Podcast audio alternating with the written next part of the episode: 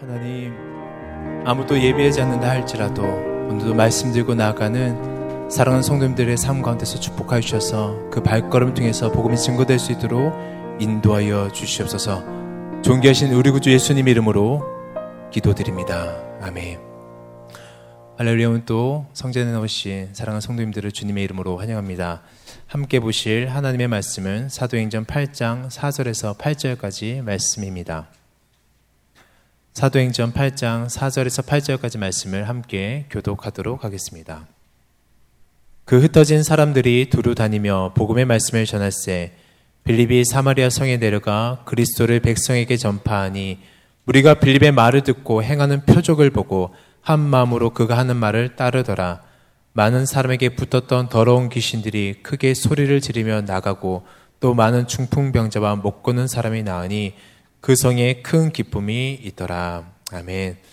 우리는 계속해서 새벽 말씀에 어, 사도행전을 계속해서 보고 있습니다. 참 놀라운 것은 어, 이 시대가 아니라 그 당시에 일어났던 말씀인데 오늘 우리가 살고 있는 시대와 너무나도 어, 살고 있는 시대에서 이해가 되고 우리 삶 가운데서 이 말씀을 통해서 큰 힘과 격려가 된다라는 것입니다. 저는 오늘 말씀을 통해서 우리 모두가 다시 한번 힘과 주님께서 주시는 그 은혜 속에서 승리할 수 있는 저와 여러분 되시길 주님의 이름으로 축원합니다. 스테반 순교 이후에 교회는 핍박하는 무리들은 더 살기 등등하여서 더욱 강하게 교회를 박했습니다. 어떻게 보면 폭발적으로 부흥하고 있는 초대교회 가운데 찬물을 끼 얹은 것 같은 뜻밖의 시련이 닥친 것이죠. 우리 삶 가운데서도 이럴 때가 있죠. 이제 예수님 믿고 더 주님을 위해서 헌신하고 더 주님 을 위해서 살겠다고 고백하면 상황이 더 잘 풀려야 되는데 그러지 않고 못한 더 시련이 닥칠 때가 있다라는 것입니다. 전혀 생각하지 못한 사건들로 인해서 초대교회는 큰 어려움을 당하고 있습니다. 하지만 어제의 말씀처럼 이 모든 것을 믿음의 눈으로 보면 모든 사건과 환경의 변화 속에는 하나님의 섭리가 숨겨져 있다라는 것이죠. 우리의 시선으로 볼 때는 찬물, 아니 그냥 찬물이 아니라 차디찬 얼음물로 확 얹은 것 같은 어렵게 쌓은 탑이 무너지는 것 같고 더 큰 붕을 꿈꾸는 초대교회 가운데 낙심될 수밖에 없는 상황이지만 하나님의 눈으로 보면 그렇지 않다라는 것입니다. 그리고 어제 함께 본 사도행전 8장 1절 말씀에 보면 예루살렘에 있는 교회 큰 박해가 있어 다 유대와 사마리아 모든 땅으로 흩어졌다라는 것입니다. 박해가 있어 흩어졌다라는 것입니다. 이 흩어졌다라고 생각하니 몸을 숨기고 때로는 자신의 목숨을 연명하기 위해서 도망친 것처럼 보입니다. 하지만 오늘 말씀 4절에 보면 그렇지 않다라는 것을 우리는 알 수 있습니다. 우리 다 같이 4절 말씀 봉독하시겠습니다. 시작. 그 흩어진 사람들이 두루 다니며 복음의 말씀을 전할세. 사랑하는 성도 여러분, 우리 복음의 말씀을 전할세 이 말씀을 우리 마음속에 오늘 새기시길 주님의 이름으로 축원합니다. 복음의 말씀을 전할세. 우리의 눈으로 정상적인 세계 그 세계 그 사고로 바라본다면 흩어진 사람들이 겁을 먹고 두려워하여 모든 땅으로 흩어져서 숨죽여 살더라. 흩어진 사람들이 삶으로 돌아갔더라. 돌아가서 기회를 엿벗다라가 어떻게 보면 앞의 문맥과 더 어울리는 것 같습니다. 하지만 오늘 말씀해 보니 반전이 있는 것이죠. 만약 누가 우리를 이렇게 때리려고 하면 자연스럽게 피하게 됩니다. 특히 저는 겁이 많아서 누가 저에게 이렇게 때리려고 손만 딱 들어도 벌써 저쪽으로 도망가 있습니다. 그래서 어렸을 때 부모님이 저를 이렇게 혼내시려고 그러면 전 벌써 울고 있거나 도망가 있는 모습이 생각이 났습니다. 안 그러신 분도 계시겠지만 이게 보편적인 모습이에요. 흩어진 사람들이 흩어져서 복음을 전했다라는 거예요. 때리는데 피하지 않았다라는 거예요. 슬퍼하고 낙심하지도 않았습니다. 하나님을 원망하거나 기죽지도 않았습니다. 그들이 한 일은 두루 다니며 복음을 전했다라는 것이에요. 발 닿는 곳마다 복음을 전했다라는 것입니다. 이 흩어졌다라는 동사는 흩어짐을 당했다, 억지로 흩어짐을 당했던 것을 우리는 볼 수가 있습니다. 설교 앞부분에 말씀드린 것처럼 내가 원하지 않은, 원치 않는 환경 속으로 들어갔다라는 것입니다. 그리하여서 우리의 시간은 멈춰버린 듯 아무것도 할 수 없는 생각이 든다 할지라도 우리가 기억해야 될 것이 있습니다. 바로 그때라도 하나님의 시간은 돌아가고 있고 하나님의 역사는 이루어지고 있다라는 것입니다. 그리고 이 모든 것을 통해서 우리는 영적으로 철들게 된다라는 것입니다. 그들은 핍박으로 흩어질 때 이 말씀을 기억했을 것입니다. 사도행전 1장 8절에 보면 오직 성령이 너에게 임하시면 너희가 권능을 받고 온 예루살렘과 온 유대와 사마리아와 땅끝까지 이르러 내 증인이 되리라. 이 말씀을 기억했을 거예요. 하지만 성령을 받은 사람들이 예루살렘에 머물게 되죠. 그것도 한편으로 이해가 됩니다. 왜냐하면 한 번 설교할 때마다 몇천 명씩 하나님께로 돌아오고 있는 예루살렘 교회. 다른 곳으로 가야 한다는 생각을 하지 못했을 거예요. 아직 여기서 해야 될 사역들이 더 많이 있다고 생각했을 수도 있습니다. 하지만 하나님의 생각은 달랐고 스테반의 그 순교의 신호탄을 기점으로 그들은 흩어지기 시작했던 것입니다. 흩어질 때 그들에게 비로소 예수님께서 말씀하신 지상 명령을 다시금 기억했을 것입니다. 이처럼 영적인 실현은 내가 어디로 가야 될지 보여주는 영적 이정표와도 같습니다. 사실 우리 한국 교회도 지금 쉽지 않은 시간들을 보내고 있죠. 생각하지 못한 코로나로 인하여서 예배가 제한당하고 소그룹 모임이 제한당하고 특히 저는 선교를 담당하고 있는데 선교가 제한당하고 우리가 그 모두 하는 것들이 제한당했습니다. 처음에는 좀 당황했죠. 어, 이게 뭐지? 그런데 사랑하는 성도 여러분, 그렇다고 우리가 아, 이게 끝이구나 하면서 우리 카렌더 사진을 보면서 과거를 회상하면서 과거의 은혜만 젖어 있었나요? 아니요. 그렇지 않다라는 거예요. 지금 돌아보면 그 제안으로 인해서 우리는 더 활발하게 움직이는 것을 보고 있습니다. 담임 목사님의 130일이 넘는 특별 새벽 설교, 각종 온라인 양육 스쿨들, 그리고 유젠에서는 다음 세대를 세우기 위해서 전도사님들 모두가 유튜버가 되어서 지금도 전천으로 사역하고 계십니다. 교회뿐만 아니죠. 성도님들도 온라인으로 서로 만나면서 순 예배를 드리고 가정 예배가 회복되고 신앙을 지키기 위해서 모두가 각자 위치에서 노력하는 것을 볼 때 우리는 흩어졌지만 흩어져서 약해진 것이 아니라 숨어 있는 것이 아니라 각자 위치에서 하나님을 더 높여드리고 힘써 복음을 증거하고 있다라는 것입니다. 새로운 사도행전을 써 내려가고 있는 우리의 모습을 발견하게 됩니다. 아마 어둠의 세계에서도 이렇게 생각했을 거예요. 어, 어, 이게 아닌데, 이게 아닌데, 내가 생각했던 그림은 이게 아닌데, 아마 생각했을 거예요. 사랑하는 성도 여러분, 어둠이 깊게 깔릴수록 기억해야 될 것은 어둠이 깊게 깔릴수록 빛이 환하게 빛이 납니다. 그 작은 빛이라 할지라도 어둠 가운데 빛나게 되어 있다라는 것입니다. 바로 그들이 아니 우리들이 무장된 그리스도인이라는 것입니다. 그리고 그 무장된 그리스도인들이 가는 곳이 어딘가 바로 우리 5절 말씀을 다 같이 봉독하시겠습니다. 시작. 빌립이 사마리아 성에 내려가 그리스도를 백성에게 전파하니 그들이 복음을 받은 사람들의 인생은 이제 내가 원하는 곳으로 가는 것이 아니라 주님이 이끄시는 곳으로 간다라는 거예요.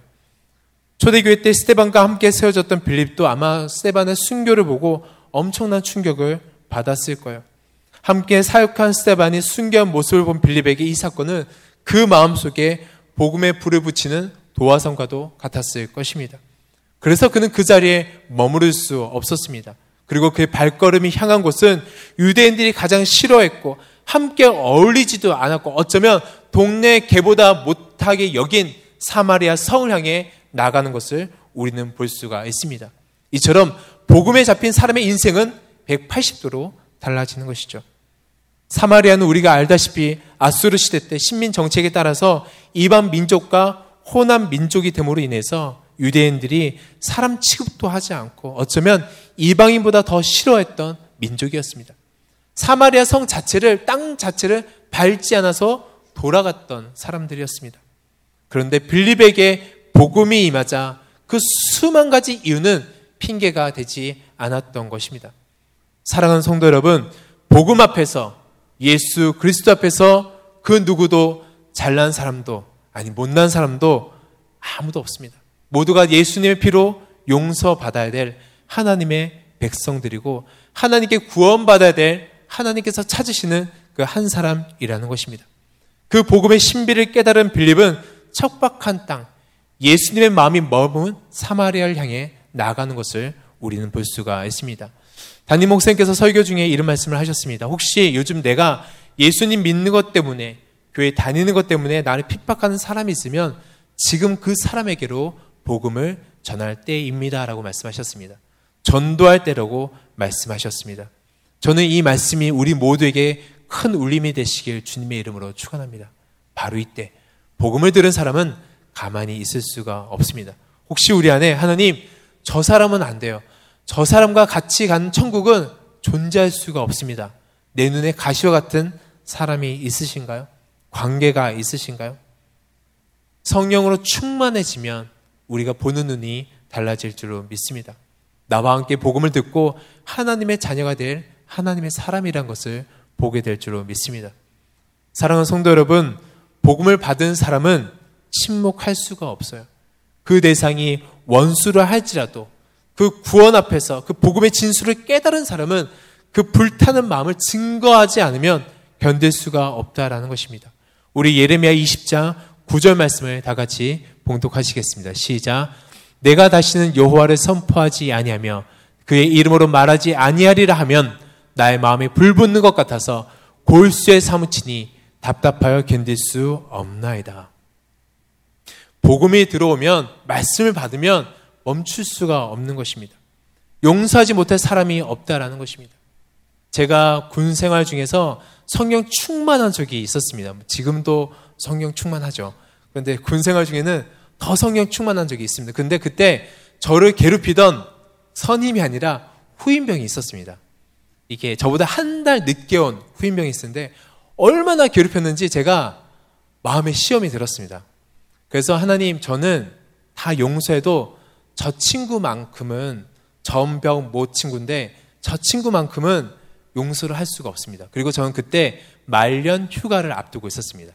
이제 몇 주면 저녁이에요.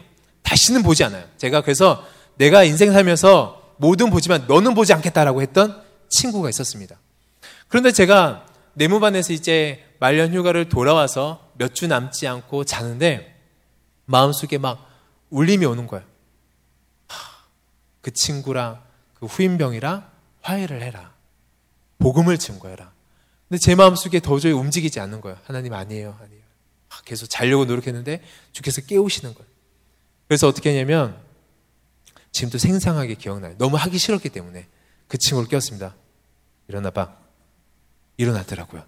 그 친구랑 데리고 옆에 휴게실로 갔습니다. 그래서 제가 그랬습니다. 미안해. 제가 미안한 게 없었기 때문에 미안하단 말이 진심으로 나오지 않았습니다. 미안해. 근데 그 친구가 가만히 있더니 어떤 행동을 했냐면 갑자기 담배를 빼더니, 이렇게 빼더니 담배를 피는 거예요. 선임병이 제 앞에, 제 앞에서. 제가 마음속에 이렇게 복음의 불길이 일어난 게 아니라 막 열이 올라오기 시작했습니다.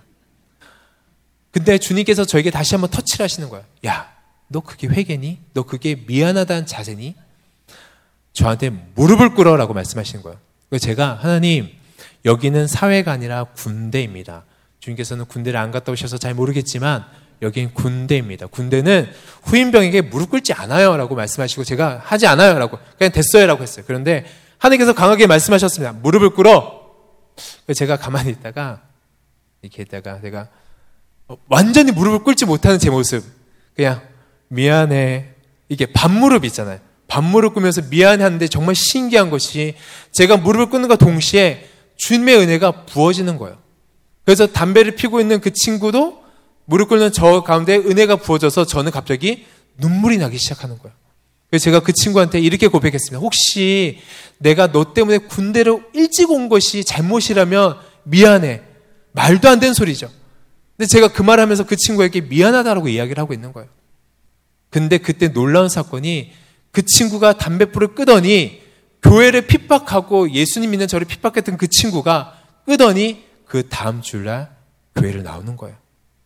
제가 그 친구한테 너 한번 교회 가자란 말 한마디 하지 않았습니다. 그런데 제가 주님께서 주신 마음을 가지고 말씀을 받은 심정을 가지고 그 앞에 나갔더니 하나님께서 복음의 역사를 이루시는 것을 발견했습니다. 이것이 말씀을 받은 자의 그 불붙는 마음이라는 것입니다. 복음이 들어오면 예수님의 마음이 들어오면 소외된 사람, 원수라 할지라도 찾아갈 수 있는 용기가 생기는 것입니다. 저는 그 용기 가지고 오늘 열방 가운데 나갈 수 있는 저와 여러분 되시길 주님의 이름으로 축원합니다. 예배를 마치고 삶의 자리로 돌아가, 돌아가시는 모든 예배자 가운데 하나님의 마음이 불붙듯 일어나서 주님의 마음이 머무시는 나만의 사마리아를 향해서 나갈 수 있는 저와 여러분들 되시기 주님의 이름으로 축원합니다. 우리 6절 말씀을 다 같이 봉독하시겠습니다. 시작. 우리가 빌립의 말을 듣고 행하는 표적을 보고 한 마음으로 그가 하는 말을 따르더라. 인간적으로 빌립은 사마리아인들을 그리고 자신들을 멸시했던 유대인인 빌립을 사마리아인들이 받아들이는 것은 쉽지 않았습니다. 오늘 말씀에는 간단히 나와 있지만 한 번도 교류가 없었던 몇백 년간 교류가 없었던 서로 서로를 받아들인 것은 참 어려운 일이었습니다. 그 어떤 것도 유대인과 사마리아인들을 하나로 묶을 수가 없었죠. 하지만 복음은 하나로 묶습니다. 예수님은 하나로 묶습니다. 빌립의 탁월한 언변이 하나로 묶은 것이 아니라 뛰어난 리더십이 그들의 마음을 산 것이 아니라 복음이 들어갔을 때 그들이 변했던 것이죠. 말씀해 보니 듣고 보고 한 마음으로 따랐다라고 되어 있습니다. 단순한 감정적인 변화가 아니라 전 인격적인 변화가 그들 가운데 일어난 것이죠. 복음은 복음 자체의 능력이 있습니다. 빌립이 자신의 이야기를 한 것이 아니라 영적 권위를 가지고 복음을 전했을 때 그 메시지는 엄청난 파워 그 자체로 듣는 사람들을 변화시켰다라는 것이죠. 우린 때론 복음 증가할 때 다른 무언가가 있어야 될 줄로 착각하고 생각합니다. 그래서 내가 만든 MSG를 막 뿌려야 돼요.